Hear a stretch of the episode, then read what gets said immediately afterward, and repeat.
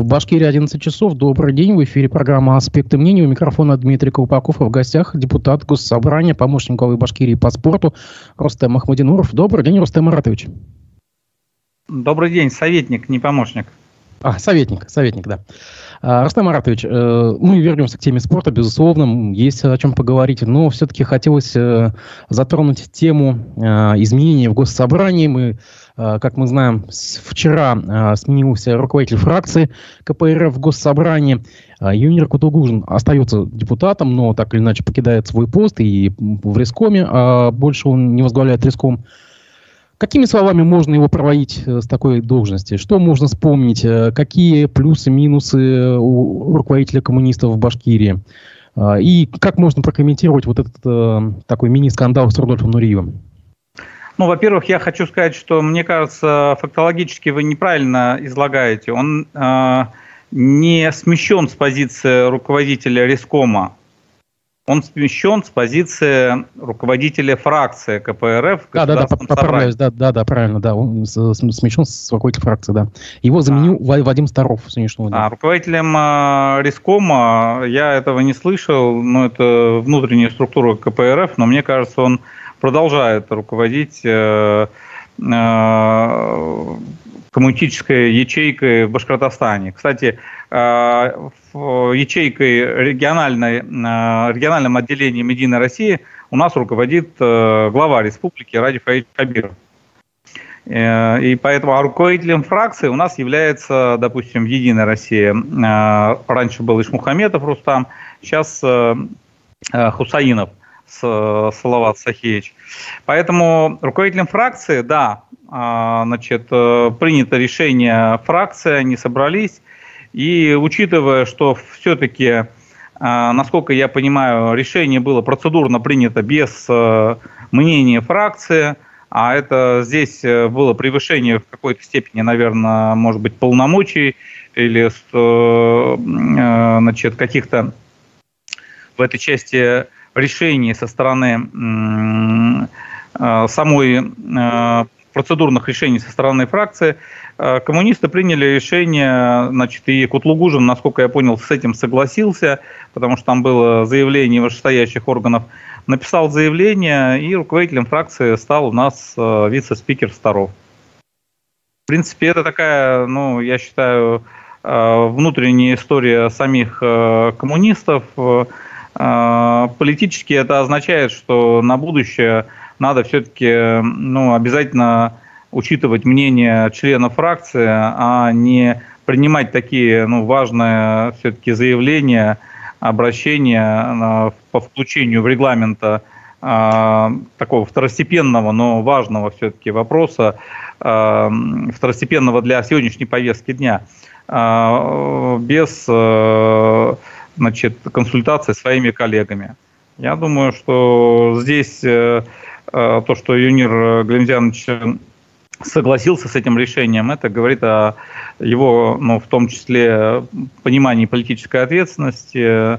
В целом он остается в Государственном собрании, и, я думаю, выводы он для себя из этого сделает. Ну, я вот сейчас смотрю сообщение ка пэ эр эф. На завтрашнее число у них назначено заседание бюро Рескома. Так что посмотрим, может, там еще что-то будет э, произойдет. Это решение, да. А, на ваш взгляд, для чего а, нужно было поднимать э, тему а, уже покойного танцора? И для чего а, вообще он как объект для нападок был избран? Ну, коммунисты про- прошли выборы, ну, достаточно, скажем так, не...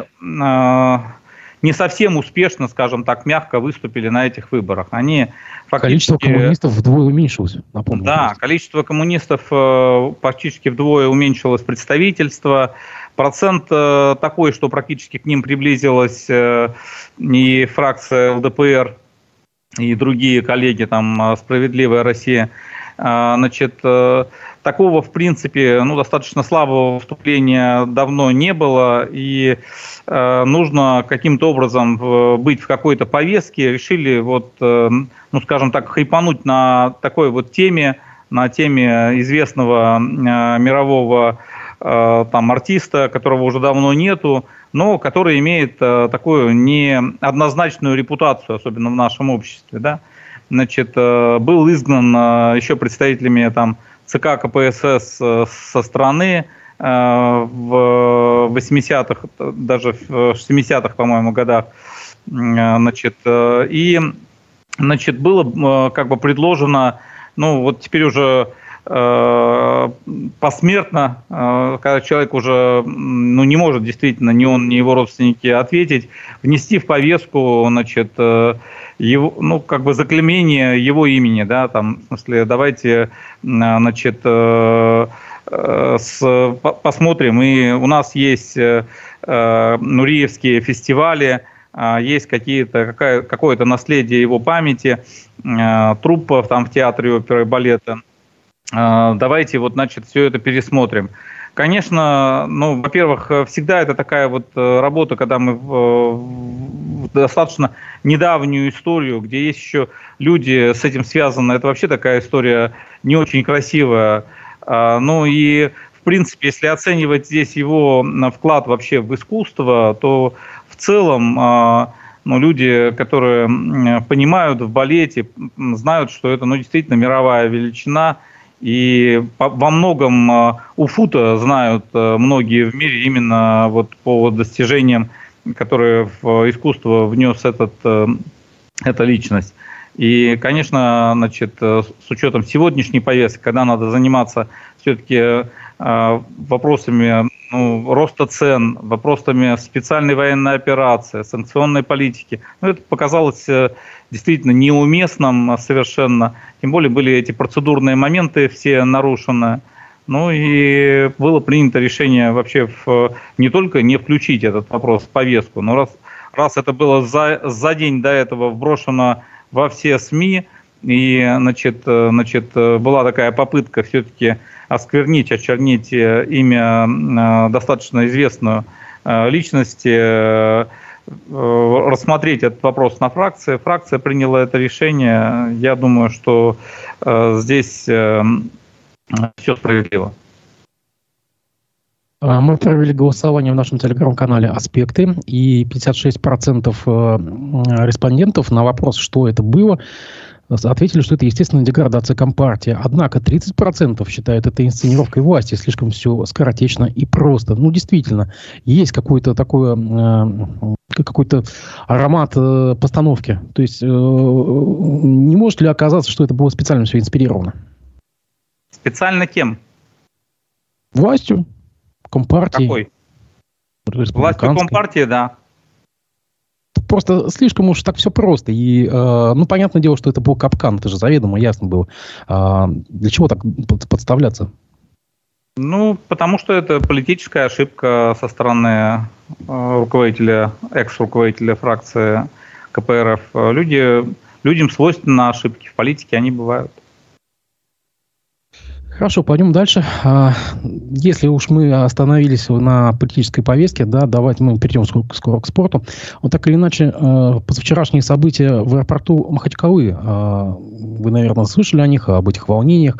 На ваш взгляд, такое подобное возможно на территории республики нашей?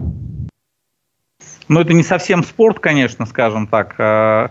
Когда, ну, фактически погромщики, значит, э, которые могли бы использовать свою силу сейчас вон, на СВО, бегают за э, лицами определенной национальности, не вызывают никакого э, не сочувствия и, ну, вызывают просто омерзение, когда они влезают в автобусы, э, значит, где дети едут с Израиля, с детьми, когда они пытаются на взлетной полосе э, забраться в самолеты, значит, заглядывают в окна, но это вызывает, э, знаете, какое-то прям чувство омерзения. И, конечно, э, я думаю, что здесь э, со стороны э, и региональных властей, и со стороны органов, которые за этим должны следить, профилактировать такие вещи. Есть упущения.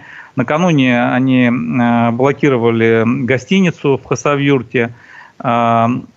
И, конечно, ну, нужно было превентивно вообще как-то это профилактировать. Если надо, надо было проводить митинг как в поддержку там палестинского государства, палестинского народа, но чтобы люди действительно могли высказать свою позицию. То, что было допущено в Дагестане, мне кажется, все-таки трудно вообразимо у нас в республике. У нас все-таки в этом плане достаточно спокойная, стабильная обстановка. И, ну, мне кажется, что здесь тоже будут сделаны выводы и э, другими регионами, чтобы этого не допустить. Я вот, кстати, сейчас заметил новость мэрии. На доме уже покойного режиссера Русского драмтеатра вчера была установлена памятная табличка как бы Михаилу Исааковичу Рабиновичу. Так что у нас, я уверен, такого быть не может. Между тем, издание «Коммерсант» сообщает, что издание «Коммерсант» сообщает, что в Башкирии планируют перенести срок окончания строительства Центра спортивной борьбы на восемь месяцев. Проект распоряжения опубликован на сайте Республиканского министерства строительства и архитектуры. Кон- контракт на возведение объекта э, ранее предполагал, что объект будет сдан в апреле две тысячи двадцать четвёртого года, но теперь срок сместили до декабря две тысячи двадцать четвёртого года. Э, на ваш взгляд, почему э, э, спортивные объекты такие грандиозные э, срываются, срываются сроки их? Э, грозит ли это другим объектам, которые вроде как у нас должны быть к юбилею сданы в следующем году, да? Почему так происходит? Ну, Дмитрий, я не вижу в этом какого-то срыва срока. Управление капстроительства в данном случае, которое, насколько я понимаю, занималось этим, страхуется. На самом деле объект предполагается к юбилею. Юбилей у нас планируется летом.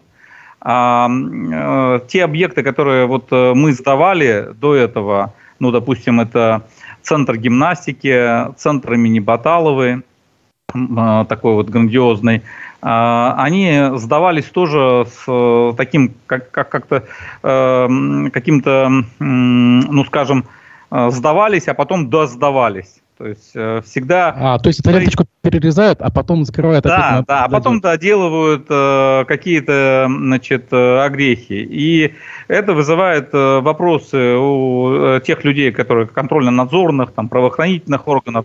Ну и мне кажется, что здесь в данном случае ну, просто такая перестраховка. Я думаю, что объект к лету будет подготовлен.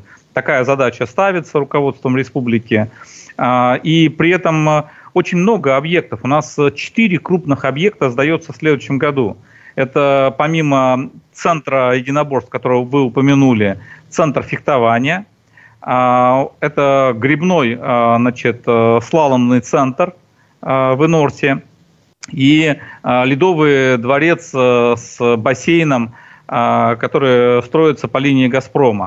Это помимо того, что у нас порядка пяти бассейнов строится в наших муниципалитетах, значит, около столько же примерно физкультурно-оздоровительных комплексов, три ледовых площадки, значит, ледовых арены, и реконструируется, по-моему, там три или четыре стадиона. Поэтому спортивная инфраструктура будет существенно обновлена, я очень это приветствую, потому что, несмотря на то, что вот мы хвастаемся, что у нас мы занимаем второе место после Москвы по количеству спортсооружений, но по количеству спортсооружений к числу населения мы не в первой даже десятке. Мы где-то там, по-моему, пятнадцатое или четырнадцатое место занимаем, но... Я к тому, что э, сооружений этих э, не хватает. У нас не хватает бассейнов. Э, задача вот такая ставилась в программе триста десять, вот, указом, э, чтобы постараться это решить, но ковид, э, э, СВО, э, планы по э, реализации этой э, от, немножко отодвигают вправо, несмотря на то, что у нас в прошлом году, по-моему, три бассейна введено, в этом году будет вот пять, я говорю, введено. У нас все равно есть муниципалитеты, где бассейнов нету. У нас есть города, в том числе мой вот любимый или мой э, муниципалитет, от которого я избран, Нефтекамск, где число спортсооружений к численности населения существенно ниже, чем в других городах. Вот Нефтекамск, он отстает в этом плане. Хотя в последние годы э, ситуация со спортсооружениями здесь тоже поправляется. В частности, э, в, в следующем году предполагается ввод э, физкультурно-оздоровительного комплекса по программе «Бизнес-спринт» с бассейном. А, значит, э, и... Это очень знаковый и важный объект для Нефтекамска, там не хватает бассейнов. Поэтому в этом плане я хочу сказать, что э, ну вот, э, здесь вот эти решения, они немножко носят перестраховочный характер. Это не говорит, что обязательно объект будет сдан в декабре, но э, возможность э, сдачи его до конца года даст возможность э, устранить все недостатки, значит, и сдать объект как положено. Вы упомянули грибной канал в Норс, и я просто вспоминаю, что буквально прокуратура вроде как бы, или кто-то из надзорных органов выдал предписание, что там тоже идет большой срыв там по процентовке, то есть как бы буксуют некоторые объекты все-таки. Ну ладно, хорошо. Туймазинский «Спартак» стал чемпионом Башкирии по футболу весьма неожиданно. Почему, допустим, какая-нибудь другая команда, почему именно Туймазы выстрелили, на ваш взгляд?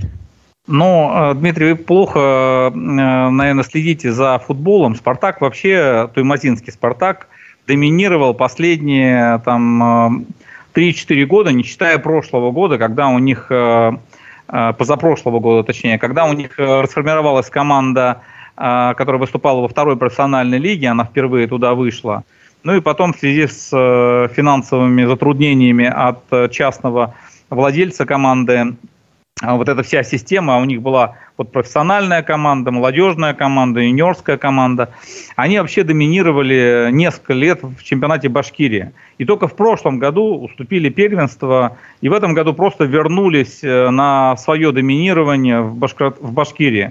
Выиграли они у команды Жукова, по-моему, которые тоже вот очень успешно выступают. Но вообще я за... очень приветствую, значит, то, что там, где очень любят футбол, где развивают футбол, где есть соответствующая инфраструктура, как Туймазы, что, значит, эти команды начинают, ну, действительно возрождать былые традиции. В этом плане вот мне бы хотелось сказать о Благовещенске, о команде «Мираж», которые тоже там вот частные энтузиасты, ребята, которые вкладывают в спорт, э, начали, значит, вкладывать в молодежные, э, значит, команды, детские команды. Э, и вот тоже, думаю, их надо поддержать. К сожалению, там нету нормального стадиона, где можно играть в футбол одиннадцать на одиннадцать. И э, вот эти возрождения таких брендов, э, как «Спартак» Туймазы, «Мираж» Благовещенск, э, э, там, я не знаю, э, команды, которые, э, ну, скажем, гремят, э, гремели в свое время по республике, я очень приветствую и поздравляю ребят э, с Туймазинского «Спартака», с э, их чемпионством в чемпионате, первенстве по футболу. Ну, давайте еще поздравим тогда футбольный клуб Уфа с победой над брянским «Динамо» в эти выходные.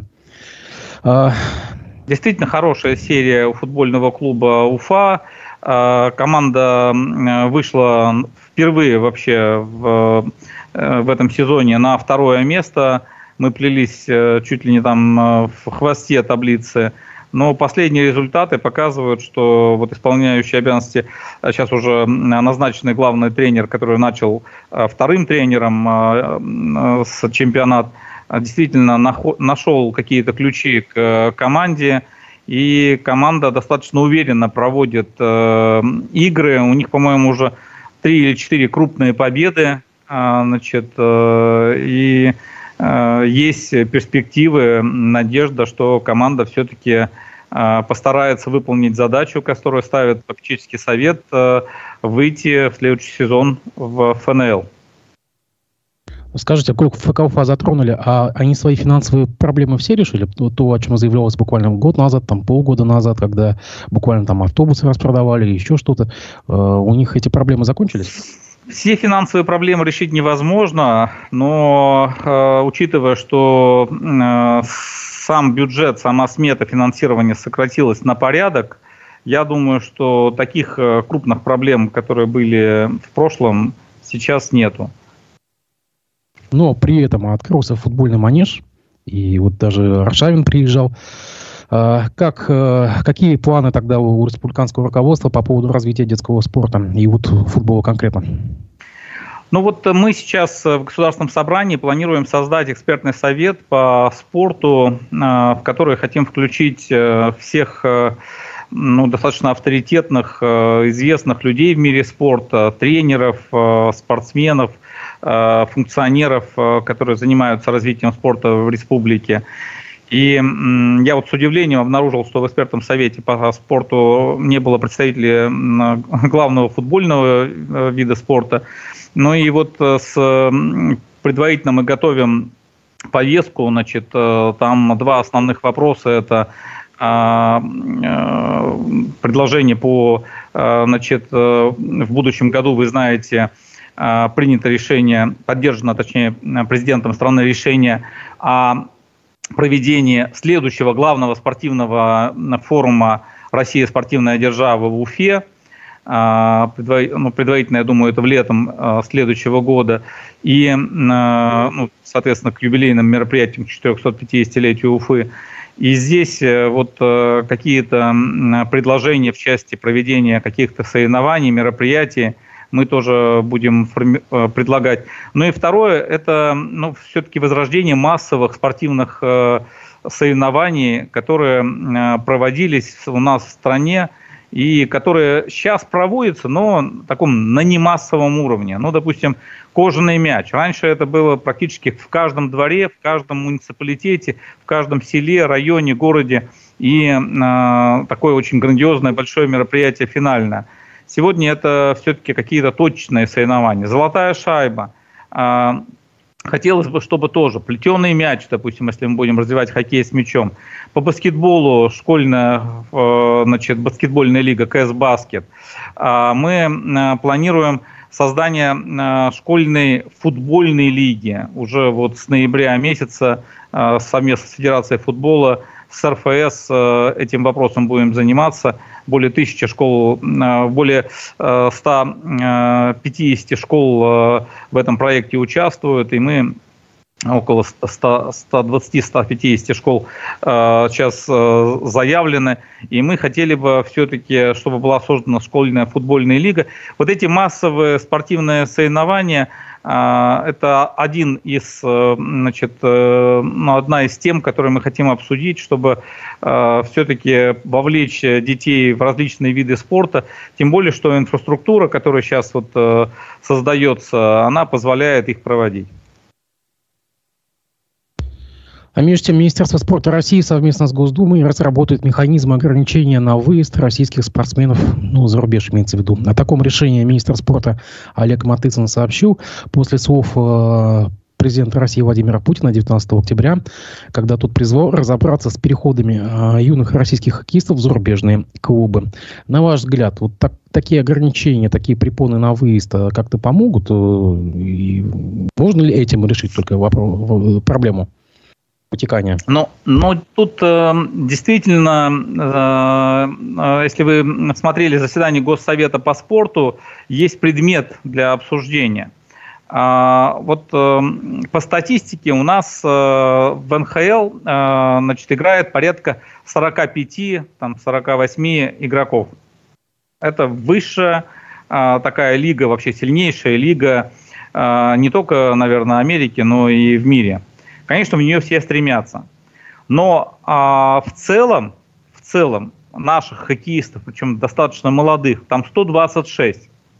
Там ведь не одна эн ха эл, там а, порядка, ну, десяток лиг. Там, а, там есть а, вот эта вот высшая, самая главная лига, а есть у них низшие. Есть низшая высшая лига, низшая средняя, низшая высшая – это а ха эл, низшая средняя. И есть куча низших, низших лиг, низшего звена.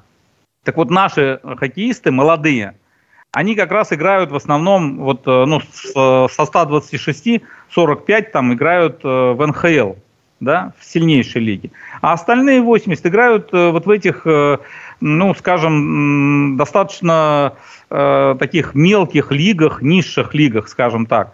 При этом в нашем ка ха эл они могли бы и получать, может быть, зарплаты не меньше. Но агенты вот как-то их заманивают туда, значит, потом они там попадают в какие-то, ну, заманивают эн ха эл, а потом попадают в эти низшие лиги и не могут оттуда выбраться.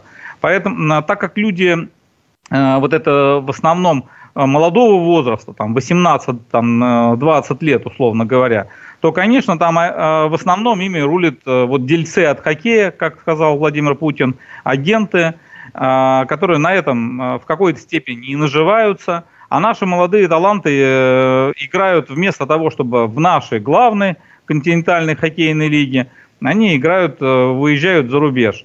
Поэтому я приветствую те рекомендации, которые сейчас готовятся, с тем, чтобы урегулировать этот процесс. Никто не говорит о том, чтобы закрыть железный занавес и не пускать наших хоккеистов, достойных, в сильнейшую лигу. Ведется разговор о том, чтобы провести какую-то работу с тем, чтобы не попадали в, вот, в те лиги, где там и зарабатывают они мало, и в кабалу к там, агентам или к другим владельцам команд, а все-таки сохранять их по возможности, пока идет становление, значит, все-таки у себя. Вы так говорите, как будто они там поневоле находятся. Да нет, никто не говорит о поневоле. Я вам говорю то, что зачастую, что подписывая эти контракты, не зная юридических законов другой страны, они попадают в какую-то кабалу. И здесь нужно все-таки, чтобы были, ну, достаточно продуманные правила, которые позволяют этого избежать. Я просто так вспоминаю, что, конечно, контрактные обязательства – это есть ограничения, да. Но у нас тут один из финских легионеров во время ковида бросил все и уехал из Уфы, по-моему, да. И никакие контрактные обязательства его не остановили. А кого вы имеете в виду? Ну, кто-то, по-моему, из финнов, насколько я помню, во время ковида.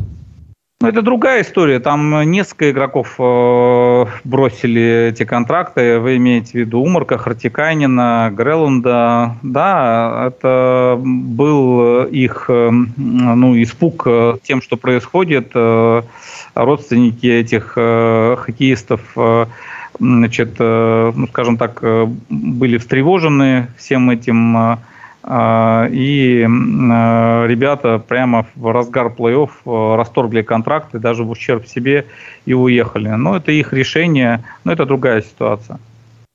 Мы ведем разговор о наших молодых, талантливых ребятах, которые зачастую не... А потом они, кстати, возвращаются, и возвращаются уже на худшие условия. И вот рекомендация, которая будет сделана Минспортом, мне кажется, позволя- позволит это избегать, из- ну, по большей мере избежать. А вот интересен порядок, порядок, скажем так, цифр. Вы располагаете такими данными? Сколько, допустим, получает начинающий хоккеист там, э- в Северной Америке и здесь? Можно сравнить эти данные? Ну, хотя бы ориентировочно. Ну, я думаю, что они сопоставимы. Я не могу прям э- цифры сказать, но я думаю, что молодые хоккеисты, ну, могут там подписать контракты на наши деньги там, на миллионов пять-семь, условно говоря, да? пять-десять. Это, значит, это в месяц или в год? В год. год. Да, да. И, ну, то есть, это, ну, скажем так, такие деньги могут предложить вполне и наши команды. Ну, это я имею в виду, если мы говорим о вот низших лигах, в которых они играют. Я не веду, конечно, вопрос по эн ха эл, но даже по эн ха эл наши сильные команды предлагают сопоставимые зарплаты. Понятно, что те звезды, такие как там Овечкин, Малкин, Панарин, Кучеров, они получают другого уровня деньги. Но это об этом, как бы, это другой разговор. Мы ведем разговор о молодых ребятах, начинающих, которые начинают свой путь в хоккее. И в этом плане, если они окрепнут здесь и поедут туда уже с, с, действительно играть в сильнейшей лиге, они получат и большие контракты. Поэтому здесь я не вижу никаких сильных проблем для того, чтобы и ограничений для того, чтобы это не реализовать. Между тем, Владимир Путин поддержал предложение возобновить проведение парадов физкультурников на Красной площади. Подобные шествия были популярны когда-то там в тридцатые, сороковые годы, и вот сейчас вроде как мы возвращаем эти традиции. Хорошо ли это, плохо, нужны ли они вообще, на ваш взгляд? Ну, с моей стороны, с моей точки зрения, это хорошо. Вообще, я очень любил, допустим, первомайские демонстрации, чуть хуже любил седьмое ноября, потому что было холодно.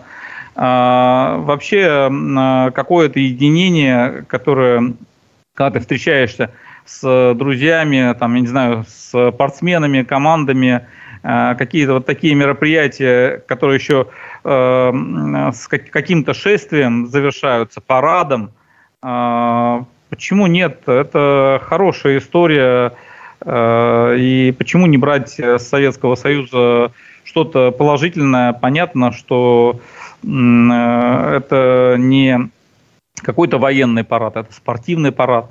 Тем более в следующем году будет год спорта. И здесь, если будут какие-то интересные спортивные соревнования, которые вот в принципе в следующем году прогнозируются, это и игры будущего в феврале следующего года в Казани, где будет, значит, традиционные виды спорта совмещены с киберспортом. Значит, то есть сначала они будут играть, условно говоря, в футбол FIFA, а потом будут, значит, играть на футбольных площадках. А результат будет в итоге после этих двух и киберсоревнования, и э, реального футбольного соревнования. И там по четырнадцати видам, по-моему.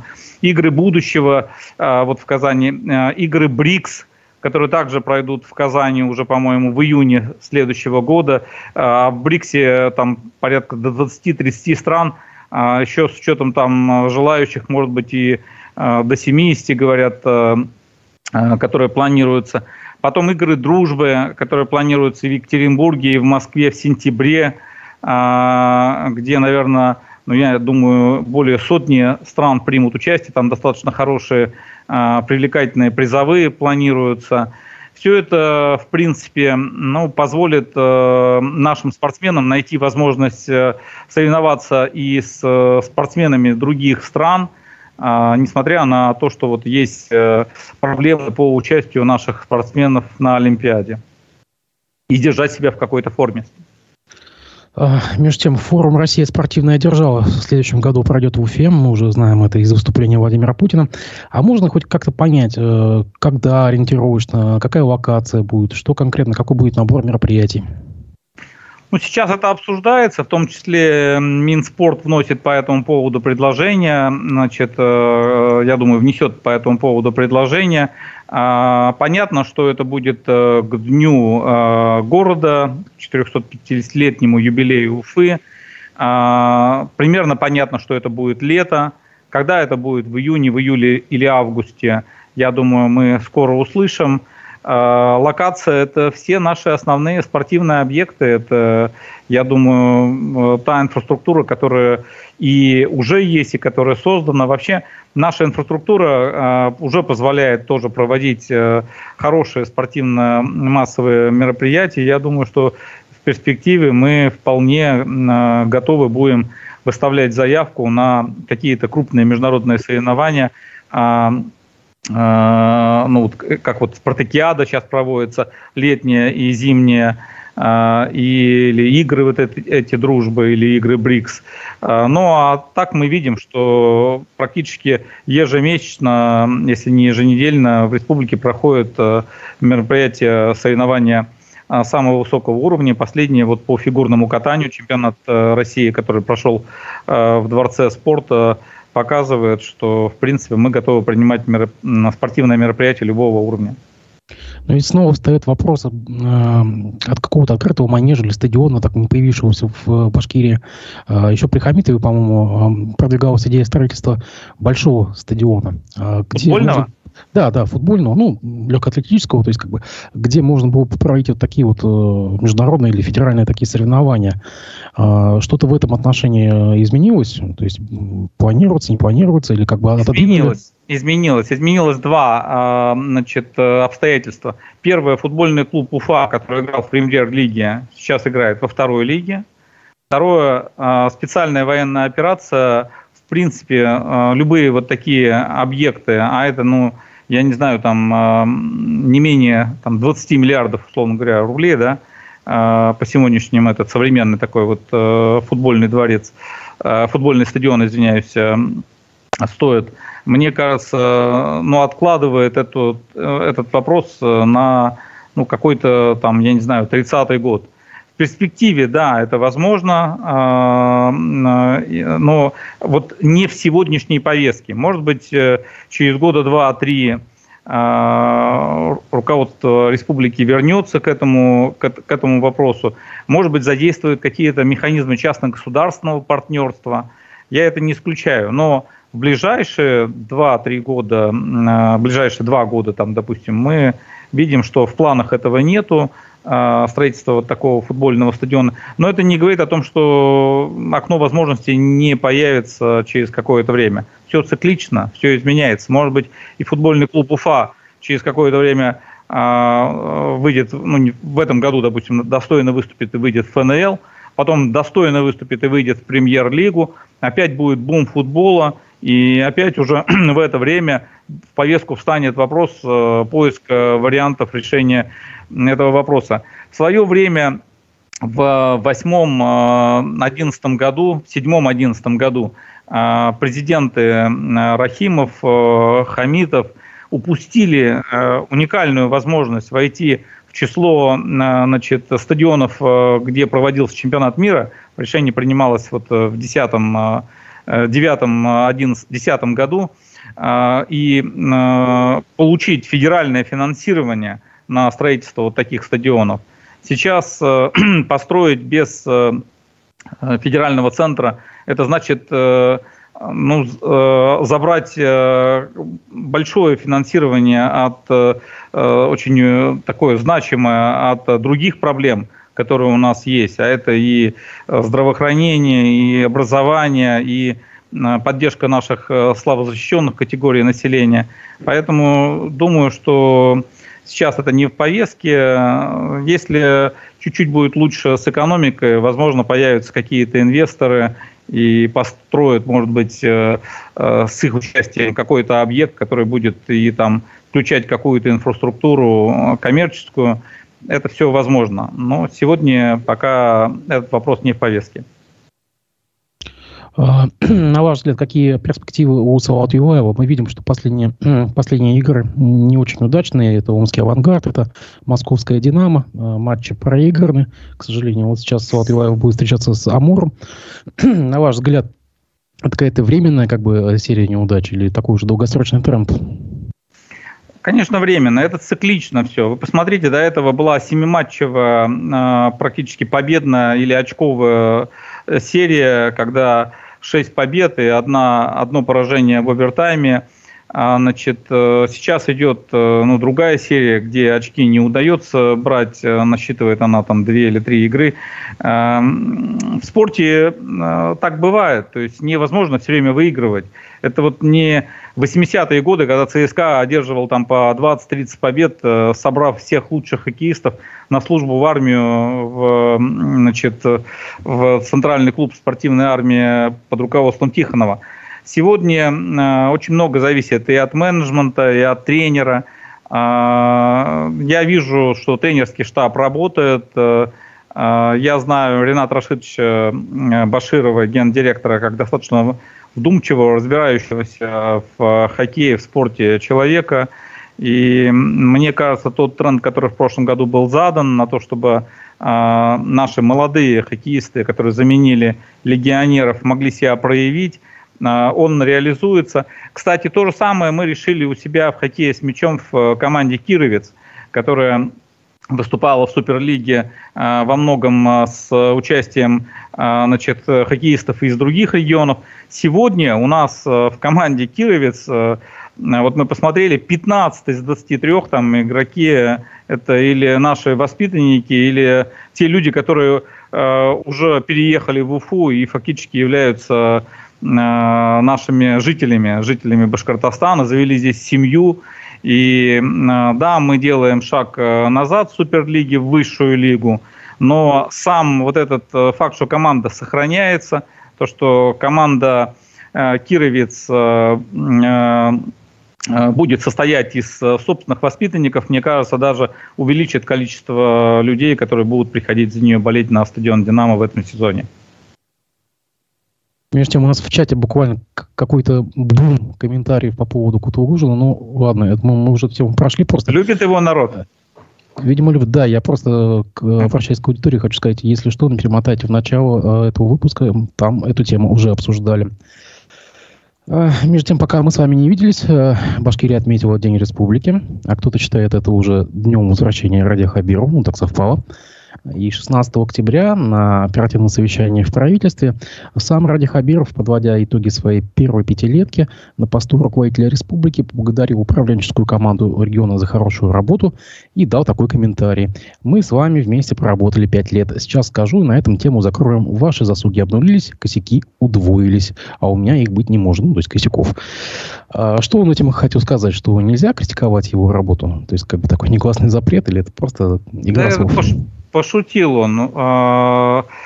Критиковать можно, и его очень много критикуют, если вы смотрите в интернете. Но это, в принципе, его такая позиция, что что бы мы ни сделали хорошее каждый день, в двадцать четыре часа это обнуляется, и нужно идти дальше и работать. Именно эта позиция позволяет вести республику вперед, не останавливаться на достигнутом. Действительно, мне кажется, за последние пять лет республика ожила, сделаны огромные вложения по преображению наших общественных пространств, площадей. Посмотрите, что сделано с Советской площади, где стояло там по двести-триста автомобилей. Сейчас какой ансамбль во главе с генералом Шаймуратовым сделан. В каждом муниципалитете появились красивые площади, красивые парки.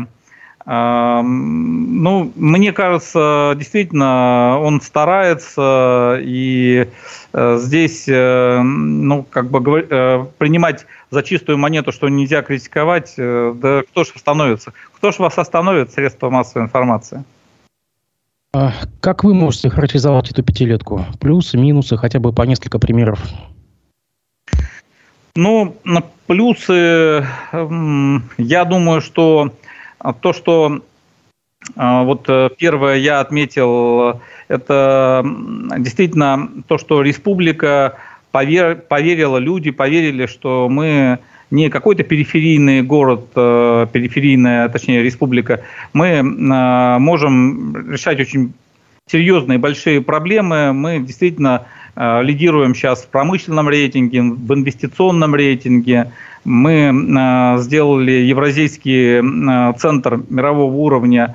Ну, то есть какие-то беремся за какие-то проблемы, которые там восточный выезд десятилетиями, там двадцать лет стоял там практически, значит, сейчас эм пять и эм семь планируется соединить уже в конце этого года. И первое и самое важное достижение – это в том, что мы поверили в себя, что республика будет развиваться, причем развивается и будет развиваться. Да, нужно сказать, что иллюзию, что мы там догоним Татарстан, наверное, быстро, наверное, не оправдалось. Татарстан тоже развивается, но то, что мы видим по развитию пятилетия в республике, показывает, что мы достаточно на верном, хорошем пути. Недаром федеральные власти, федеральные рейтинги это подтверждают. Что касается каких-то, ну, скажем так, упущений или что можно было бы отметить в качестве Я как вот человек, который сейчас занимается сферой спорта, мне, конечно, жалко, что команда вот наша футбольная так низко скатилась вниз. Значит, мне бы хотелось, чтобы футбольная команда все-таки смогла в ближайшие годы начать путь наверх. И мне кажется, последние игры позволяют на это надеяться. Но для этого надо, чтобы параллельно э, большое количество мальчишек и девчонок тоже жили футболом, любили футбол. Вот э, вчера э, или сегодня ночью э, Ле, Леонел Месси, Лео Месси э, получил восьмой э, значит, золотой мяч. Э, и вот такие кумиры, э, как... Э, Значит, они должны рождаться у нас в стране, и по Игорю Дивееву мы видим, что вот он же наш черниковский парень, уфимский, сейчас там играет в сборной России, в ведущем клубе ЦСКА. Надо, чтобы они появлялись, и тогда, мне кажется, вот то, что будет делаться в сфере футбола, оно будет делаться действительно ради детей. Ну, коль, коль вы затронули федеральные рейтинги, ну вот Башкирия оказалась на сорок восьмой строчке рейтинга регионов России по средним доходам населения, составленным рейтинг, а была где-то на тридцатых позициях. Падают доходы населения? Нет ли и тоже итоги пятилетки? У нас, к сожалению, ситуация такова, что, ну, допустим, если сравнить с Татарстаном, у них восемнадцать процентов на селе, у нас почти сорок процентов, тридцать восемь процентов с половиной.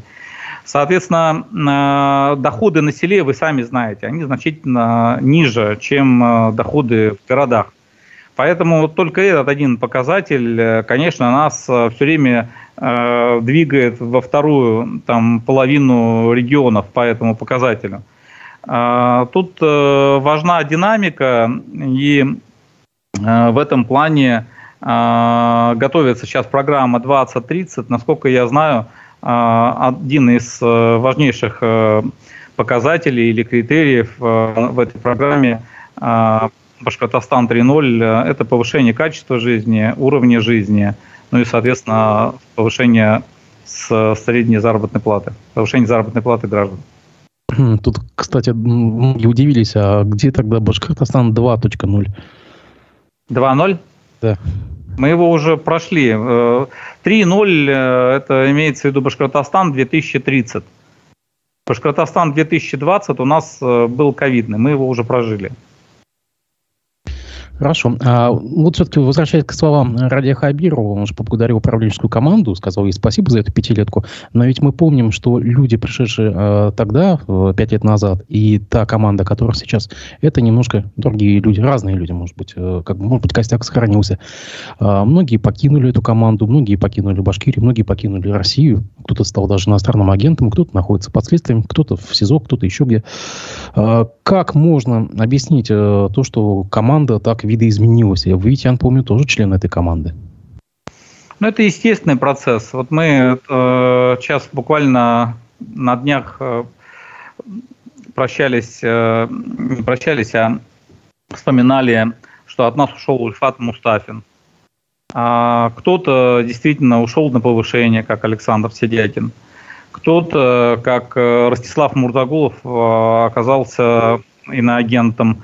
Значит, и, ну, в принципе, с ним не по пути, понятно, Ради Фаичу.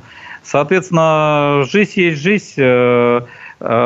Насколько я понимаю Ради Фаича, он подбирает людей, значит, или его политику в кадровую в этом плане, исходя из того, какие люди и какие задачи ставятся, и именно исходя из этого подбираются именно эти люди.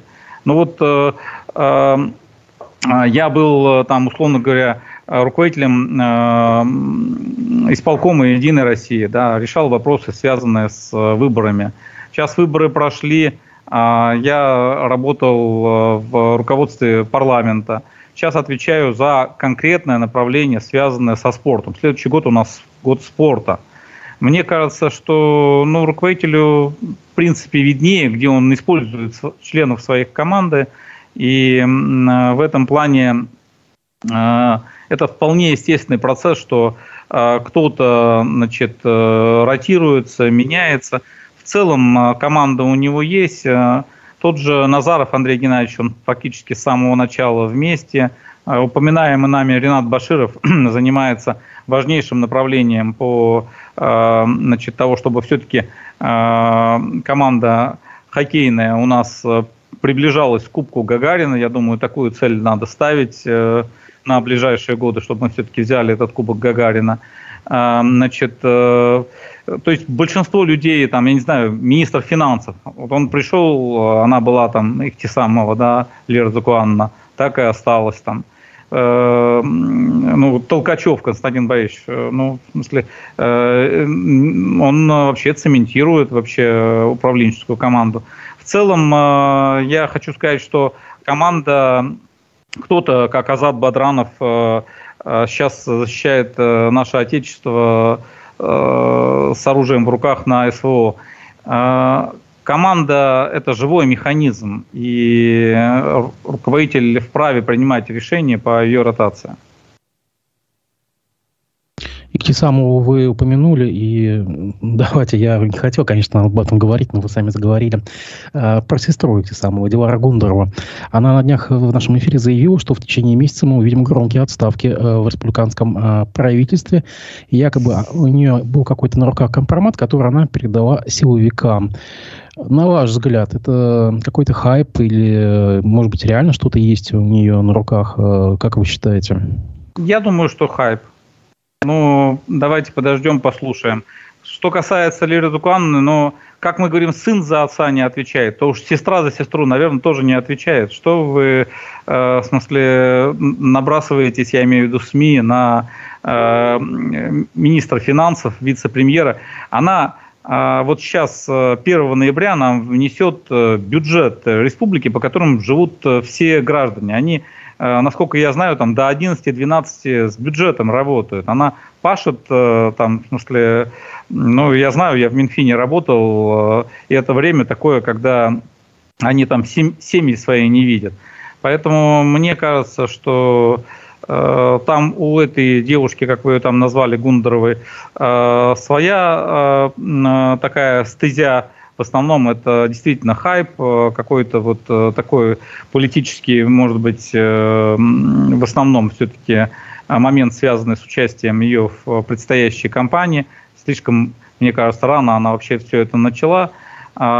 Те какие-то комментарии или какие-то заявления, которые я слышал, я не видел ни одного вот такого продуманного или э, подтвержденного документом фактов, кроме как э, вот Назаров что-то не сделал, там, в смысле, э, что-то не то делает. Э, ну, есть у нас э, тот-то э, не то не делает. Ну, она сидела там в аналитическом этом э, центре. Ну, что же она э, эту ситуацию тогда не говорила? Сейчас ушла, начала трясти какими-то бумажками.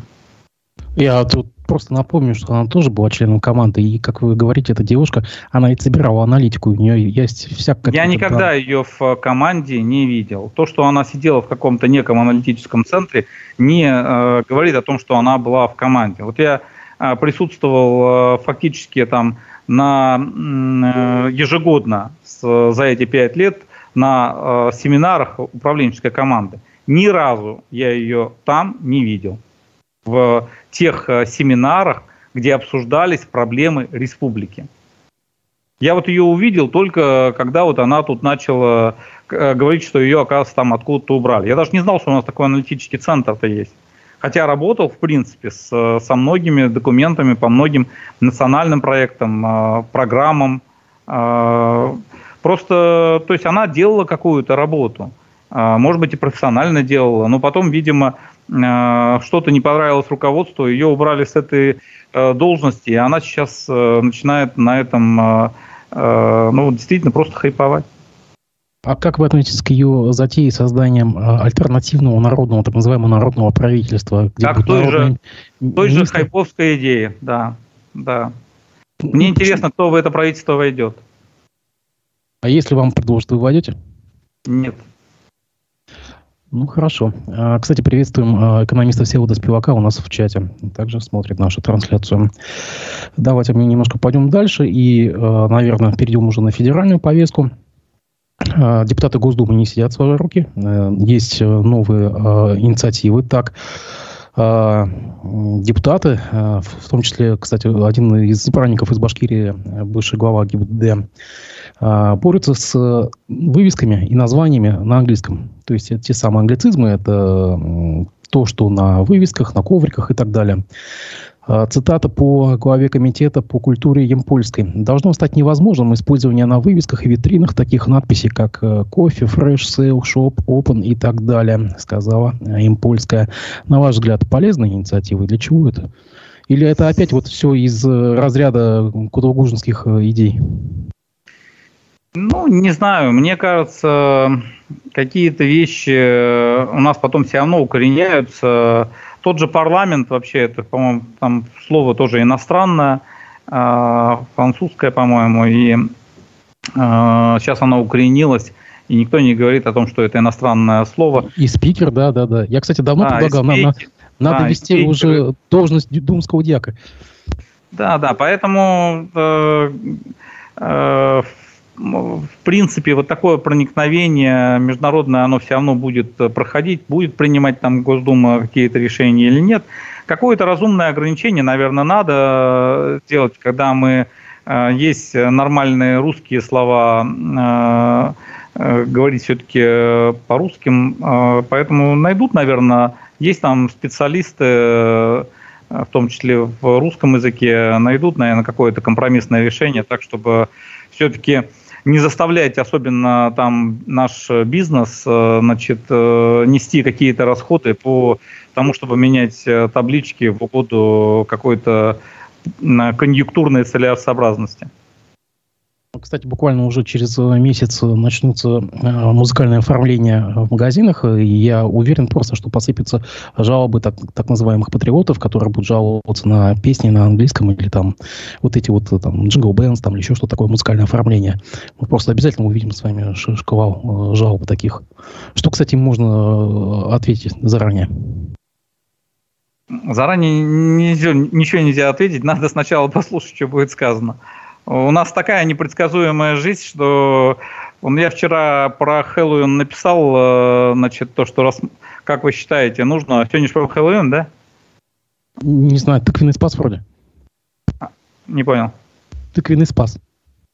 Да, ну вот, вот этот вот праздник зарубежный, который празднуют в некоторых странах или во многих странах, в ряде стран мира. У нас тоже молодежь вот где-то этим... занимается. И да, вот сегодня, у меня, сегодня, сегодня. Да, и у меня в этом в, в телеграм-канале, кстати, подписывайтесь на телеграм-канал, значит, там пошла такая дискуссия, порядка пятьдесят там, что ли, комментариев в разную сторону. У меня там еще и чат есть, и ну, мнение разделилось примерно пятьдесят на пятьдесят. То есть кто-то говорит о том, что это там безобидный праздник, что раньше Дед Мороз там, в смысле, э, значит, тоже считался достаточно таким персонажем э, не очень э, добродушным, то, э, а кто-то говорит, что нужно обязательно все-таки запретить и не давать э, праздновать. Я думаю, что истина где-то посередине, э, вот если говорить даже по сегодняшнему празднику. Все-таки, конечно, это не наш праздник, но и э, где-то как-то очень так вот серьезно относиться к этому и э, вносить запретительные барьеры, которые люди потом будут э, обходить тем, что чуть ли не в подполье это э, делать, мне кажется, не стоит. Но, подчеркиваю, праздник, конечно, не наш. Осталось буквально две минуты, и все-таки нас аудитория возвращает к одной из первых тем. Пользователь Виктор Семенов вас спрашивает, вы согласны с Путиным, что события в Дагестане инициированы из-за рубежа? Они э, спровоцированы вот этим сайтом «Утро Дагестана», э, оператором которого является иноагент Илья Пономарев. Э, то есть э, они инспирированы э, ЦИПЦО и Ильей Пономаревым. А, то есть они ну, умело разожгли эту тему в той среде, а, ну, достаточно агрессивно настроенные к Израилю и, соответственно, их а, выходцам. И поэтому, конечно, там след этот есть, так просто бы это все не зажглось. Но все-таки основное надо обратить внимание нашим органам правоохранительной безопасности, органам внутренней политики там, Дагестана, чтобы превентивно работать в этом плане. То есть, если бы все-таки была какая-то организованная площадка для того, чтобы люди цивилизованно могли свое мнение выразить, я бы не думаю, чтобы не было вот этого э, захвата самовольного аэропорта. Поэтому здесь э, есть э, и инспирирование и изнутри, но есть и недоработка местных и правоохранительных органов.